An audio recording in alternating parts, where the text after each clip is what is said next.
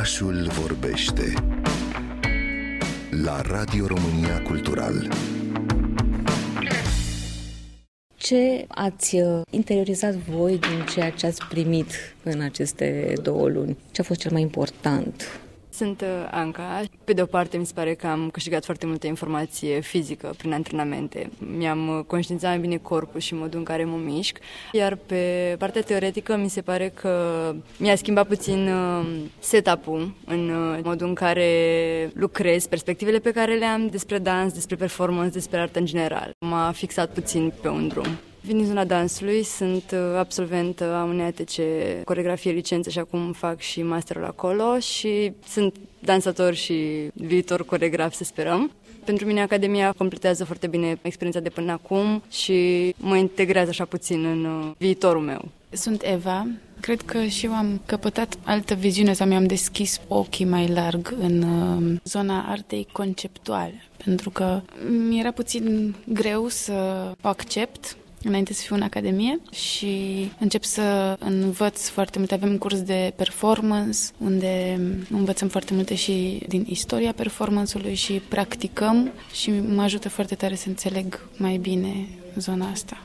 Eu sunt Alexandra Vieru, am terminat regie de teatru și la Academia de Dans și Performance pot să spun că e mai intens decât la o facultate. Programul și calitatea informației este una care vine în completarea unor date pe care le aveam deja, dar cum spunea Adineauri Eva, aici procesul e foarte intens și foarte elaborat. Nu știu dacă am reușit încă să internalizăm tot ce s-a întâmplat în astea două luni, pentru că nici nu avem uh, timpul necesar să stăm să trecem prin toată informația care ne-a fost predată, ci acum încercăm să fim cât mai mult bureți, să acumulăm, să avem uh, orizonturile cât mai uh, larg deschise și apoi o să fie nevoie de un timp mai mare de reflexie a întregii perioade. Dar acum avem uh, constant profesori noi, antrenamente diferite și materii teoretice și foarte multe cărți de citit.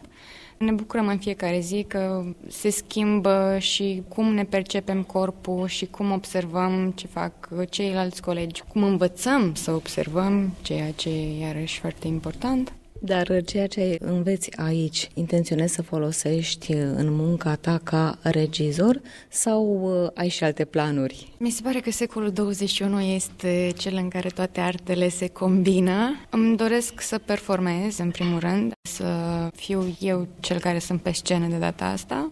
Dar da, simt că pot să folosesc informația asta și pentru mine ca regizor când urmează să lucrez cu alți colegi și știu mai bine la ce să mă uit, ce să le cer, cum lucrează ei cu corpurile lor, cu informația, adică îmi formez și eu altfel ochiul decât în regia de teatru, care este complet diferită. Care a fost provocarea cea mai mare pentru voi în aceste săptămâni? Cred că o provocare e să schimbăm stilurile la două săptămâni și profesorii, pentru că uneori simțim că abia după două săptămâni se așează puțin uh, tehnica fiecăruia, stilul de predat și începem să înțelegem și atunci deja vine cineva nou și asta este, um, din punctul meu de vedere, greu. Dar totodată e o onoare de fapt că se întâmplă asta și că cunoaștem asemenea profesori. Da, și eu consider că o mare provocare e volumul de informații pe care îl primim și să fim mereu activi și receptivi. Și în același timp mi s-a părut o provocare faptul că am întâlnit oameni la care mă uitam înainte și faptul că, ok, acum lucrez cu ei și trebuie să mă raportez altfel decât, a, ok, văd un spectacol în care profesorul care acum în fața mea dansează și cum fac uh, trecerea asta de la un om pe care îl vezi undeva foarte sus și pe care l-ai în față și de la care trebuie să înveți și tu te simți foarte, foarte mic uh, la început în fața lor.